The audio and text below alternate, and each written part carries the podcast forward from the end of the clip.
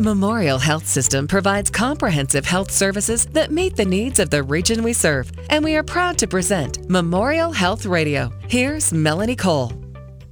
According to the American Academy of Orthopedic Surgeons, between 60 and 80 percent of people will experience low back pain at some point in their lives. A high percentage of people will have low back and leg pain that could be caused by a herniated disc. My guest today is Dr. Jacob Smith. He's an orthopedic surgeon with Memorial Health System. Welcome to the show, Dr. Smith. People have heard the word herniated disc, slipped, ruptured, bulging. There's all these things that go along with discs. What is a herniated disc? A herniated disc is when the inside portion of a disc has actually herniated or extruded outer rings of that disc. And when it does that, it can put pressure on some of the nerve roots that course in your spinal canal. What might be some of the causes, and are certain people more at risk for a herniated disc than others?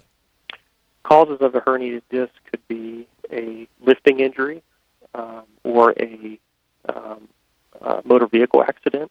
Uh, there are certain individuals who uh, we think are more prone to herniated disc or degenerative disc problems, those are usually seen in people who uh, smoke.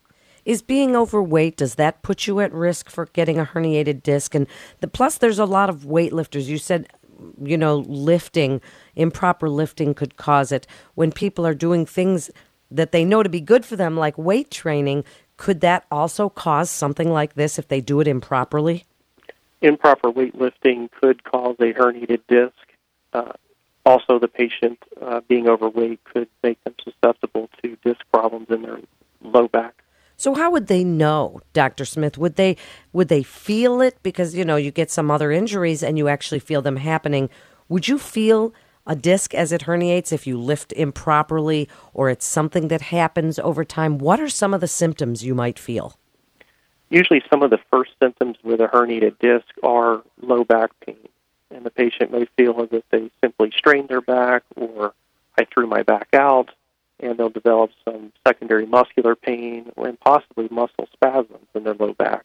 And then over the coming weeks, sometimes they will develop pain down their leg or sciatica pain.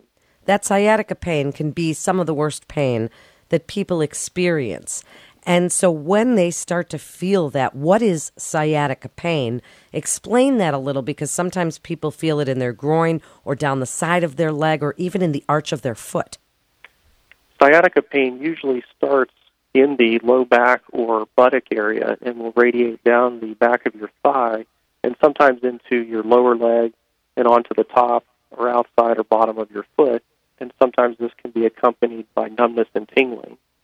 Which can be pretty scary. So, what would you advise people to do if they do start to feel some of this low back pain and or some of the sciatica? We would recommend that you see your general family practitioner or internal medicine physician, um, or if you have access to getting into an orthopedic uh, office right away, you could certainly come and see an orthopedist. Uh, sometimes the patient's uh, uh insurance carrier will require a referral from their general medical physician. And what are some non surgical treatments in the first line of defense? Would NSAIDs or you know cortisone shots or any of these things people hear about would any of these help with a herniated disc some of the first line treatments for herniated disc are non-surgical treatment because we do know uh, from what the studies tell us that most back pain as well as back and sciatica leg pain will resolve usually within the first six to nine weeks uh, with adequate non-surgical conservative treatment these treatments would include a combination of physical therapy, nonsteroidal anti-inflammatory medication, uh, rest and activity modifications. And what what about an epidural? Is that something that gets considered in this case? An epidural would be considered in this uh, instance to try to help alleviate some of that sciatica leg pain that the patient experiences after they've tried some of the initial conservative measures such as physical therapy and anti-inflammatory medication. How often can someone get an epidural steroid injection before you say that's enough? Epidural steroid injections um, can be given uh, usually up to three injections within a six month period of time. If, however, the patient is failing all other conservative measures, uh, as well as um, epidural injections, we would consider surgical intervention.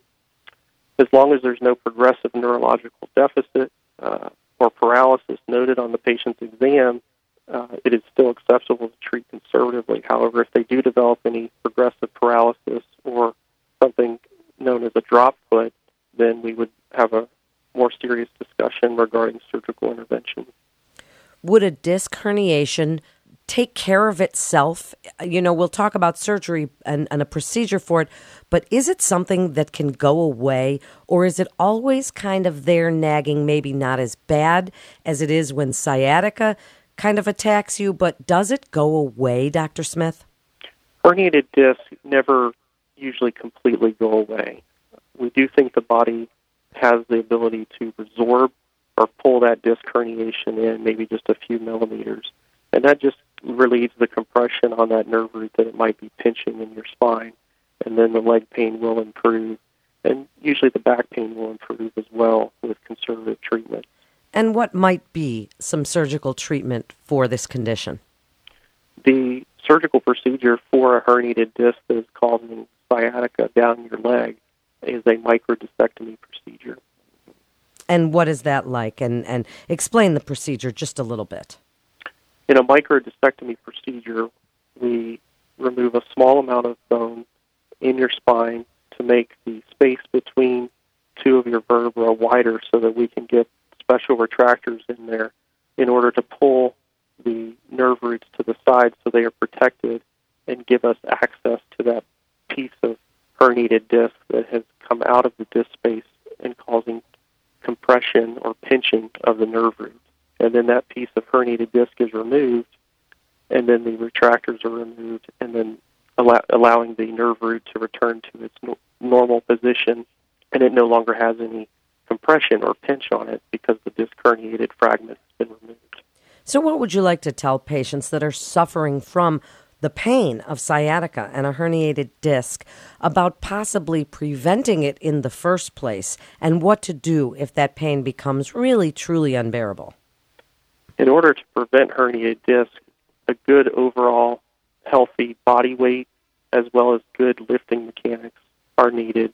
Usually, we will start patients in a physical therapy program to work on lumbar muscle strengthening as well as core strengthening of the abdominal muscles and get them into what's called a healthy back program in the physical therapy office.